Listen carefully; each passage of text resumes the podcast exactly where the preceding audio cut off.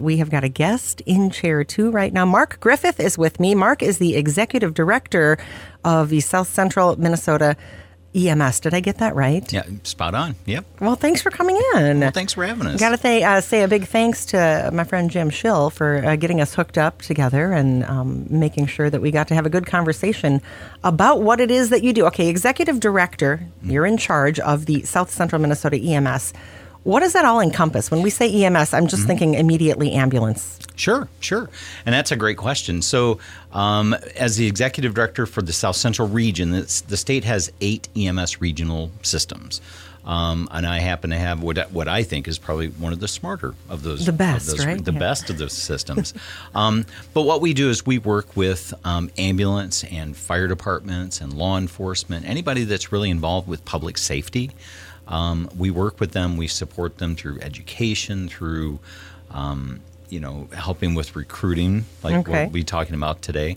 And we cover everywhere from the Iowa state line down around from Martin County and Faribault County up to Sibley County and Le Sueur and west to Brown County. And so you've really got your hands in everything then as any kind of emergency response. I think when we think about that, we were kind of talking a little bit before we turned the mics on about when I think about a job to that scale, I think, you're rushing into burning buildings and you're doing all the emergency work.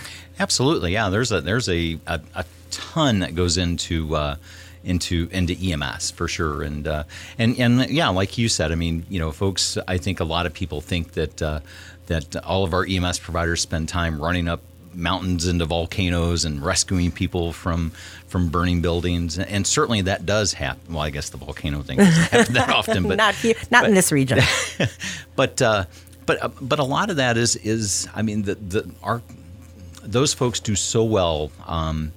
In being there for somebody when they are most vulnerable, period. Right. I mean, you pick up the emergency, your 911s and are making those calls and people are responding. You hope. Yeah. You hope people are. Tell me a little bit about you and how you got started in this work, like way back in the day. I mean, how do you end up where you are? Sure. So, actually I was working in Saint Charles. I was working for a food processing plant as a cost accountant. And whoa, wait a minute, totally different. Oh yeah. Right? Oh my goodness, this is. I'm so glad you asked me this story. I love telling this story. So the local ambulance, Saint Charles ambulance, had come out to North Star where I was working, and they were looking for some volunteers to help cover during the daytime, right? And so the plant owner he liked the idea, and he asked a couple of us if we wanted to, did we have any interest in taking the EMT class? And I was going to say, you're going to have to be trained for that. It's not like you're going to go out and immediately know how to stitch people up, right? Well, yeah, absolutely. And, and I was thinking, we get some free class, and I get out of work a little bit every week. Yeah, this is great. And at the time, I didn't. I swear to you, I did not know the difference between a stethoscope and a hammer. I just didn't. Right. Well, why would you? Right. Yeah. Had no interest. And so I got into it. I took the class and I joined Saint Charles Ambulance. That was my first opportunity, and I loved it. I loved the people in it. I loved just the feeling of doing something that most people don't. Mm-hmm. And so I did that as a volunteer for years. North Star, unfortunately, burned down back in 2009, and the South Central region had a job opening as an education person, and I applied, and that's how I got on with the region. And wow, yeah. What do you think it is about somebody that's able to respond or to somebody in crisis like that? Is that you have? There's got to be something different than other people. Yeah. Oh, absolutely. I mean, it's for me, and I think a lot of the responders that I work with, there is something that clicks, that just clicks when you are in front of somebody that is in the most vulnerable spot they could be in. Right? They need help. And that's where EMS folks excel, be it volunteer, be it full-time. I mean, that is where they excel. It's kind of like being a pilot.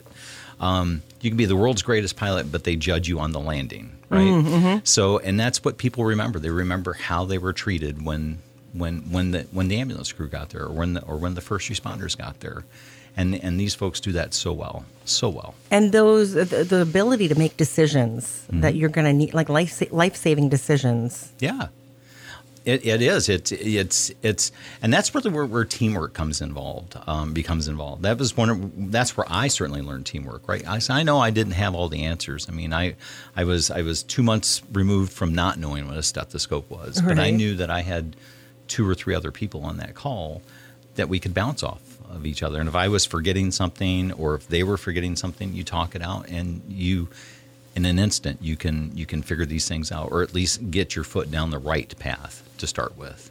Is it still possible to do that type of work coming out of a different type of job? It is. You know, like back in the day, everyone's like, oh, I started on the sales floor and now I own the company. Is it still possible? Yeah, it is. And in fact, 80% of the EMTs and first responders we have in our region are volunteer. They all have other jobs. Oh, okay. They all work as electricians and as farmers and as, anything but EMS. And then in their off time or when they can do it, this is what they go do. They go serve their communities. They go respond to calls and they do a fantastic job. Age ranges? Do you have young to those retired or? We do, yeah. For the most part, most of our responders are at least 18. Mm-hmm. But we have responders as old. We've seen responders as old as 80, 81, 82 years old that still help. Maybe they don't get in the back of the ambulance anymore, but they still help out. They help with inventory, or they might drive once in a while for sure. I think there's just a number of folks out there that just. They just had that passion for it, and if they couldn't be in the field, they certainly wanted to support those who could. And talk about the training. How long did it take you to? I mean, do you still feel comfortable now doing? I mean, I'm sure you're in a different position now, right? Yeah. So, but how long did it take you to feel comfortable and confident? It's taken me 20 years. Oh yeah, it is. There's always that. For me, there's always that kind of that uncertainty. That's where I'm always looking to the people I'm running with, or to make sure I'm on that right track. And you're never really by yourself then when you're working. Do you usually have a partner? Yeah, typically you would. Now certainly not every town in South Central has an ambulance, right? Mm-hmm. They do have first responder agencies, and sometimes those folks will have to respond by themselves because they're the only ones there. But in that case, it comes back to training, and the first couple steps, you remember how to ride that bike. You can get there. I know 1, 2, and 3 have to happen. After that, I can take a breath and I can think this thing through. Tell me a little bit about the different levels, because you've mentioned a few things. Mm-hmm. You've mentioned the EMTs. You've mentioned first responders. Is it the same thing, or can you be? Yeah. I assume if you're an EMT, you are a first responder. Can you be a first responder without being an EMT? The lingo. Yeah, no, and I'm glad you asked that, because I will throw that first responder term out everywhere. But so in EMS we have we really have a few different levels, right? We certainly have drivers. We have folks that they have some CPR training, but they just want to drive. Maybe they drive for a living or whatnot, but they will go get equipment for you. They will make sure everything is cleaned or stocked and that sort of thing. But the lowest, or the starting level as far as patient care goes, would be an emergency medical responder, an EMR. EMR. And an EMR is about 48 hours of training. And they learn the very basics of patient care, right? They're watching for airway and breathing and circulation, and they know how to make each one of those happen if it's not. Mm-hmm. From there, you have EMT, which is the emergency medical technician, and that's what I am. Okay. Now that training's about 168 hours, so it's a bit more, and you learn the same thing that the first responders are doing. The EMRs. Well, EMRs. The EMRs are doing. But you have a little bit more to the science behind it, right? I know why head wounds bleed so bad, or I know a little bit more about physiology or how things are interconnected. Okay, just a little bit more training. Yeah, right? Yeah, a little bit more training. In the field, they are side by side. There is not an EMT out there that doesn't function well without a really great first responder next to them. Mm-hmm. There really isn't. But then from there, you go to paramedic. And paramedic, that is really involved. And now you're talking upwards of 12 to 1,400 hours of training, that's probably on the low end there. And they're going to learn pharmaceuticals. They're going to learn everything we've already talked about. Okay. But now they're going to learn the chemistry and the physiology behind all of it, plus more medications. And paramedics, they can do a lot more than an EMT can in the field, for sure. They can that was push, my question. Yeah, they can push pain medications. They can read readouts on like a 12 lead. Okay. You know? Like when we hook up to check cardiac rhythms and stuff, they can read those. And they are our go-to folks in the field. So I run in New Richland once in a while, okay. And if I have hit the limits of my training and we don't have any other tools in the bag, we get on the radio and we call for paramedics, mm-hmm. and so we'll have our friends at Mayo or friends at North will come get us and take it to the next level, take that response to the next level. Is that where it usually goes from like a paramedic and ambulance to the hospital, or mm-hmm. if it needs to?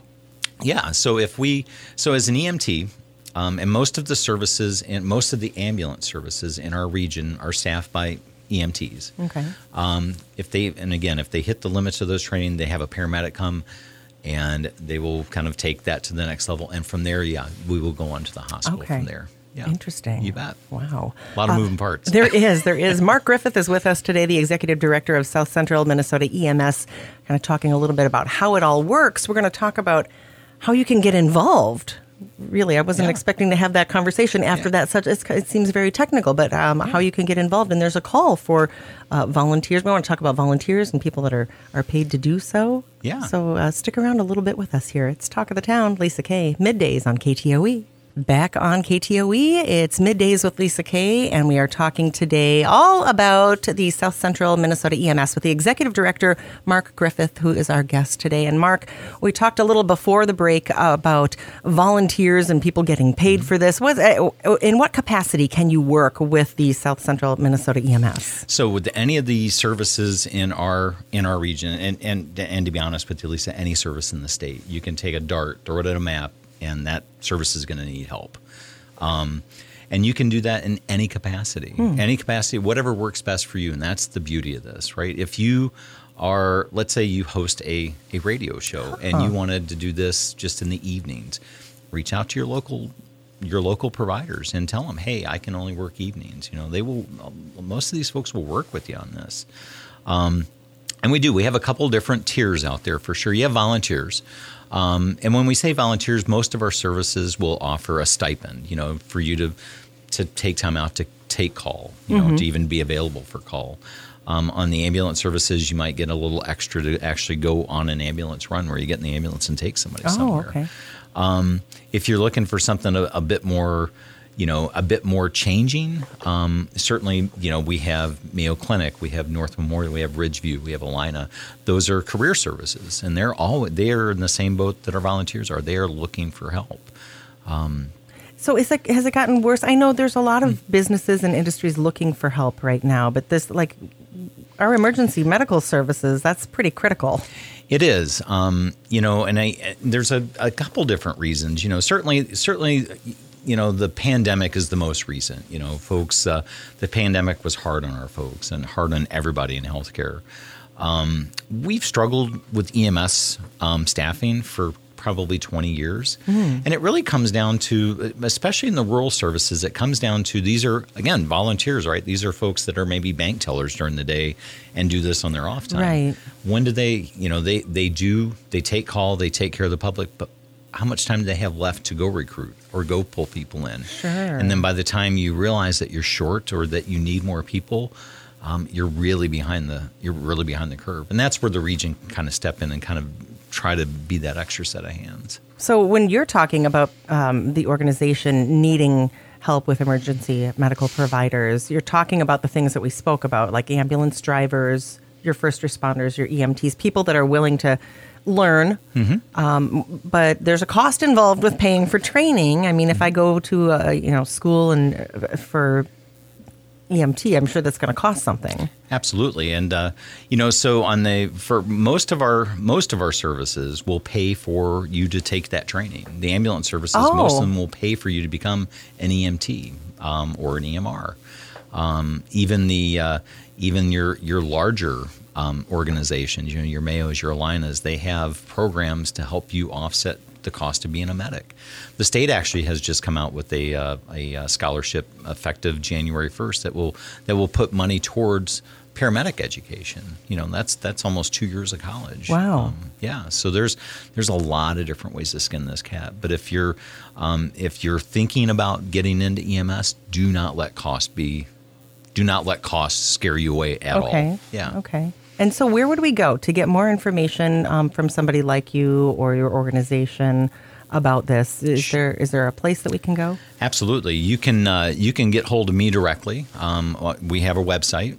It's sc-ems.org. And right there on our homepage, there's a spot you can click to find out how you can become a member of EMS. If you can't remember everything I just kind of put out there, just contact your local emergency services, your local fire department, your local ambulance, and ask them, hey, how do I get involved? Every one of those folks, every single provider in the 9 counties is so approachable and will bend over backwards to get you information. And I didn't realize they were looking for help. By the way, if you want to go on ktoe.com after I get off the air today, I'll make sure that this interview, along with that link to that website, is out on the internet on ktoe.com, as most of my broadcasts actually are. So you'll have that right away. Thank you so much. Did we miss anything today? There's, you know, Lisa, and again, and we have talked a little bit offline, but thank you so much. This is, you know, anything we can do to let folks know that our services do need help.